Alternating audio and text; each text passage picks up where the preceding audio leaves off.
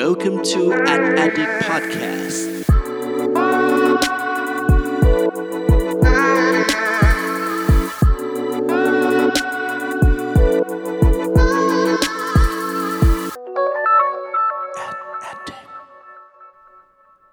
สวัสดีครับขอต้อนรับเข้าสู่ Addict Podcast ตอนที่ 37 กับผม เพิร์ดพงปิติภาสุขยืดครับ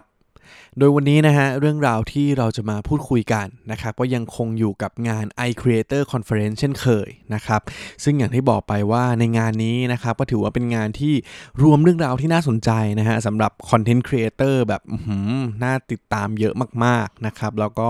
มีหลายๆคอนเทนต์ครับที่เราได้มีการสรุปจากเซสชันต่างๆ แล้วก็แบ่งปันไปทาง a d d i c t ในช่องทาง Facebook แล้วก็เว็บไซต์อื่น ๆ ไปแล้วนะฮะแต่ว่าวันนี้ครับมีคอนเทนต์อันหนึ่งฮะที่น้องในทีมของผมนี่แหละได้มีโอกาสเข้าไปรับฟังนะครับ แล้วก็สรุปลงมานะครับ แล้วผมรู้สึกว่าเฮ้ยมันเป็นอะไรที่น่าสนใจ แล้วก็ดูค่อนข้างหยิบจับในสิ่งที่หลายคนเนี่ยอาจจะรู้สึกว่ามันยากนะครับมานำเสนอได้ค่อนข้างเข้าใจง่ายเหมือนกันนะครับซึ่งเซสชันนี้นะฮะที่วันนี้เราจะมาพูดคุยกันนะครับก็มาจากสื่อใหญ่เลยครับที่ถ้าหากว่าพูดถึงเรื่องอาหารเนี่ยรับรองว่าเกือบทุกคนนะฮะต้องนึกถึงเจ้านี้มาเป็นเจ้าแรก ๆ แน่นอนนะครับซึ่งก็คือวงในนั่นเอง นะฮะ โดย session นี้ครับมีหัวข้อว่า how to create character online ครับ หรือว่าสร้าง character เด่นให้คนจำบนโลกออนไลน์ นะครับ โดย session นี้นะครับได้รับเกียรติจากคุณเนมธีรนัยนะครับ Head of Content จากวงใน ที่มาแบ่งปันมุมมองที่ผมคิดว่า เฮ้ยมันเป็นอะไรที่น่ารักแล้วก็น่าสนใจมากๆนะครับ เพราะว่าปกติเนี่ยถ้าเราพูดว่าเฮ้ยวิธีการสร้างตัวตนออนไลน์เนี่ยเราต้องทำหนึ่งสองสามแบบนี้นะครับ แต่ว่าวันนี้ครับเดี๋ยวเรามาดูกันว่า 3 ขั้นตอนการสร้างตัวตนบนโลกออนไลน์ในฉบับของวงในนะฮะที่จะเปรียบเทียบให้เหมือนกับการจีบคนไม่รู้จักให้มาเป็นแฟนเนี่ยจะเป็นยังไงลองไปฟังกันดูครับ และสำหรับขั้นตอนแรกนะครับในการสร้างตัวตนบนโลกออนไลน์ ด้วยการจีบคนที่ไม่รู้จักให้มาเป็นแฟนนะฮะ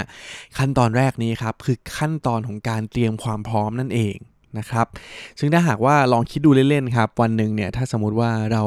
แอบชอบใครสักคนแล้วแหละแล้วเราแบบ เอ้ยฉันอยากจะเข้าไปจีบคนนี้จังนะครับ สิ่งแรกเนี่ยที่ต้องเตรียมตัวนะครับ ก็คือเราเนี่ยต้องทำความเข้าใจเขาก่อนครับว่าคนคนนั้นเนี่ยคนที่เราชอบเนี่ยเขาคือใครมาจากไหนนะฮะเขามีความสนใจมีความชอบเรื่องอะไรบ้างนะครับเผื่อสมมุติเราเข้าไปจีบเราจะได้หาเรื่องคุยถูกนะครับแล้วเขาเนี่ยในชีวิตมีปัญหาอะไรไหมถ้าสมมุติว่าพูดถึงสิ่งที่เขาชอบเป็นพิเศษเนี่ยมีชอบอะไรเป็นพิเศษหรือเปล่า นะฮะ โดยที่เราเนี่ยก็ต้องควรทำความเข้าใจเขานะครับ โดยเจาะลึกเลยนะครับ เพื่อให้เห็นจริง ๆ ว่าอะไรจะเป็นสิ่งที่สามารถทริกเกอร์ให้เขาเนี่ยหันมาสนใจเราได้นะครับ ซึ่งถ้าสมมติว่าเราหาเจอหาจุดนั้นเจอแล้วเนี่ยแน่นอนว่าเวลาเราจีบคนนั้นเนี่ยเราก็จะเข้าไปอย่างมี strategy ครับไม่ได้เป็นการแบบจีบแบบมั่วซั่วนะครับแต่ว่าเราก็จะรู้ครับว่าเราควรจะเข้าหาคนนี้ยังไง ควรจะคุยแบบไหน ถ้ามีของขวัญไปให้เขาในเดทแรกเนี่ยควรจะเตรียมอะไรไป นะฮะซึ่งถ้าหากว่าเปรียบเทียบเลยนะครับกับเนี่ยมันเป็นเรื่องของความรักเป็นเรื่องของการจีบคนแหละเนาะแต่สำหรับถ้าเราเป็นคอนเทนต์ครีเอเตอร์นะครับ ถ้าหากว่าเราทำเข้าใจในจุดเหล่านี้นะครับ มันก็เปรียบเสมือนการทำเข้าใจกลุ่มผู้บริโภค ซึ่งเป็นกลุ่มเป้าหมายของเรานั่นเองนะครับว่าผู้อ่านของเราผู้เสพคอนเทนต์ของเราเนี่ยจริง ๆ แล้วเนี่ยเขาเป็นคนยังไง และเขาต้องการอะไรกันแน่ นะครับ ดังนั้นนะฮะก่อนที่เราจะเริ่มทำการสื่อสารนะครับขั้นแรกที่สำคัญมากๆนะครับก็คือขั้นเตรียมความพร้อมในการเข้าใจกลุ่มเป้าหมาย หรือคนที่เราจะจีบนั่นเองครับและสำหรับขั้นตอนที่2นะครับหลังจากขั้นแรกที่เราเตรียมความพร้อมในการทำความเข้าใจไปแล้วนะครับ สมมุติว่าเราเข้าใจเรียบร้อยแล้ว แน่นอนฮะเราก็ต้องมีการออกเดทใช่ไหมฮะเพื่อไปจีบเพื่อไปทำคะแนนเพิ่มแหละนะฮะโดยที่การชวนออกเดทนี้ครับถ้าสมมุติว่าเราทำเป็นเดทแบบธรรมดาธรรมดานะฮะแน่นอนว่าเขาก็คงไม่ประทับใจเขาก็คงไม่นึกถึงเรานะครับดังนั้นเนี่ยเราต้องกลับมาดูที่ตัวเราเองก่อนครับ ว่าจริงๆแล้วเนี่ยตัวเราเนี่ยมีจุดเด่นอะไรบ้างนะฮะเรามีวิธีการพูดคุยแบบไหน เรามีสิ่งอะไรที่มันพิเศษแล้วก็แตกต่างจากคนอื่นนะครับซึ่งถ้าหากว่าเราเจอในจุดนั้นเนี่ยแล้วเราไปใช้ในเดทของเรานะครับมันก็จะทำให้เดทของเราเนี่ยดูมีความน่าสนใจแล้วก็แตกต่างจากคนอื่นนะครับแล้วก็เขาเนี่ยก็จะมีโอกาสจดจำเราได้มาก แล้วก็เกิดความชอบต่อเราเนี่ยได้มากขึ้นด้วย นะครับซึ่งเช่นเดียวกับการทำคอนเทนต์เลยฮะที่ถ้าสมมติว่าเรารู้แล้วนะครับว่ากลุ่มเป้าหมายของเราเป็นใครชอบอะไรนะครับในการไปเดทเนี่ยมันก็เหมือนการที่เราสื่อสารทำคอนเทนต์ออกไปนะครับที่เราเนี่ยต้องเข้าใจแล้วก็คิดถึงคนอ่านของเราเนี่ยเป็นหลักเลยนะฮะโดยเราก็ควรจะทำคอนเทนต์ที่ตรงตอบโจทย์ความต้องการของเขานะครับรู้ว่าเขาชอบคอนเทนต์แบบไหนก็ควรจะทำคอนเทนต์แบบนั้น แล้วก็เป็นสิ่งที่เราก็ถนัดในการสื่อสารเหมือนกันนะครับแล้วก็จะทำให้เดทของเราหรือว่าคอนเทนต์ที่เรานำเสนอไปเนี่ยโดนใจแล้วก็เกิดความรู้สึกที่ดีต่อคอนเทนต์ต่อเราในระยะยาวนั่นเองด้วยนะครับดังนั้นนะฮะขั้นตอนที่ 2 นี้นะครับก็มีความสำคัญไม่แพ้ขั้นตอนแรกเลยนะครับซึ่งขั้นนี้เนี่ยก็คือขั้นของการชวนออกเดทนั่นเองครับและขั้นตอนที่3นะครับซึ่งถือว่าเป็นขั้นตอนสุดท้ายในวันนี้นะฮะขั้นตอนนี้เนี่ยก็คือขั้นตอนของความซื่อสัตย์และการให้เกียรติ นะครับ เพราะว่าหลังจากขั้นตอนแรกใช่ไหมฮะที่เราทำความเข้าใจเขาแล้วนะครับ ขั้นตอนที่2เนี่ยเราชวนไปออกเดทไปจีบเขาแล้วทำคะแนนไปเรียบร้อยแล้วนะครับ พอวันหนึ่งฮะเขามีใจกับเราแล้วครับ ขั้นนี้แหละสำคัญมากๆก็คือเรานะครับก็ต้อง ซื่อสัตย์กับเขานะครับ ก็ต้องให้ความรักเขาเนี่ยอย่างสม่ำเสมอนะครับ แล้วก็ทำสิ่งต่างๆ ที่ยังตอบสิ่งที่เขาต้องการจริง ๆ แล้วก็เป็นสิ่งที่เขาสนใจจริง ๆ อยู่เสมอนะฮะเช่นเดียวกับการทำคอนเทนต์เลยครับ ที่เราเนี่ยจะต้องมีการทำคอนเทนต์อย่างต่อเนื่องนะครับ ไม่ใช่แค่ทำแบบวัน 2 วันหรือว่าแบบสัปดาห์เดียวแล้วก็เลิกหรือว่าหายไปเป็นเดือนเลยนะครับ แต่ว่ามันต้องมีการทำคอนเทนต์อย่างต่อเนื่องอย่างสม่ำเสมอนะครับ แล้วก็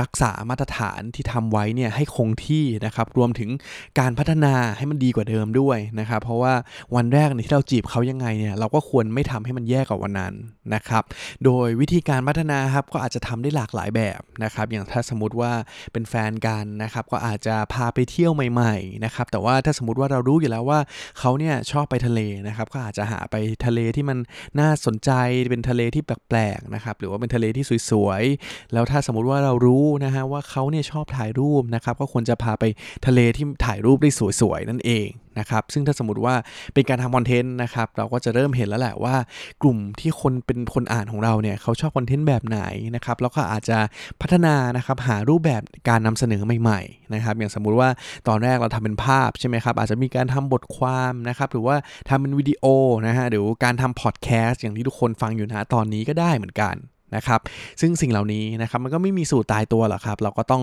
หาวิธีการแล้วก็พัฒนาลองผิดลองถูก ให้มันเหมาะสมกับคนที่เราอยากจะจีบ หรือว่าเป็นกลุ่มเป้าหมายของเรานั่นเองนะฮะดังนั้นนะครับขั้นตอนที่3นะครับก็คือขั้นตอนของความซื่อสัตย์แล้วก็ให้เกียรตินั่นเองครับ และนี่ก็คือ 3 ขั้นตอนสั้นๆนะครับสำหรับการสร้างตัวตนบนโลกออนไลน์นะครับที่เปรียบนะครับเหมือนการจีบคนที่ไม่รู้จักให้มาเป็นแฟนนั่นเองนะฮะซึ่งเป็นข้อมูลจากวงในนะครับณงาน iCreator Conference นั่นเอง นะครับจะสรุปให้ฟังสั้นๆอีกสักรอบละกันนะครับว่า 3 ขั้นตอนนี้มีอะไรกันบ้างนะครับขั้นตอนแรกเนี่ยก็คือขั้นของการเตรียมความพร้อมนะฮะที่เราเนี่ยต้องเข้าใจก่อนครับว่าคนที่เราจะไปจีบเนี่ยหรือว่าเป็นกลุ่มเป้าหมายของเราเนี่ยเขาคือใครเขาต้องการอะไรนะฮะแล้วขั้นตอนที่2นะครับเราก็จะชวนเขาออกเดทครับ ทำการจีบแบบจริงจังแล้วนะครับทำคะแนนหน่อยนะฮะโดยการนำเสนอคอนเทนต์ด้วยการหาวิธีเข้าไปพูดคุยยังไงให้เขาเนี่ยรู้สึกชื่นชอบเรานะครับแล้วก็จะมาสู่ขั้นตอนสุดท้ายนะครับขั้นที่3นะครับที่สมมุติว่าเราได้ใจเขามาแล้วนะครับเราก็จะต้องให้ความซื่อสัตย์แล้วก็ให้เกียรติเขานะครับโดยการให้ความรักเขาเหมือนเดิมนะครับอย่างสม่ำเสมอนะครับไม่ใช่ว่าจีบจีบแล้วได้ใจเขาแล้วแล้วก็หายไปนะครับแต่ว่าต้องทำในสิ่งที่เราเนี่ย ให้เขาตั้งแต่แรกเนี่ยทำต่อๆไปอย่างมั่นคงนั่นเองนะครับ และนี่ก็คือทั้งหมดของ a d d i c t Podcast ตอนที่ 37 ในวันนี้นะครับ ก็วันนี้เนี่ยถือว่าเป็นตอนสั้นๆนะครับ แต่ว่าเนื้อหาเนี่ยก็เป็นอะไรที่ค่อนข้างเข้าใจง่าย แล้วก็คิดว่าน่าจะไปปรับใช้กันได้จริง ๆนะครับ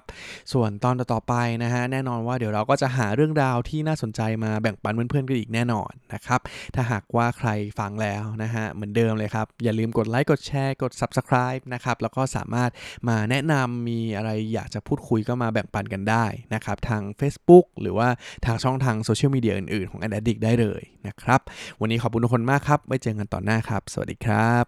Thank you for listening at Addict Podcast.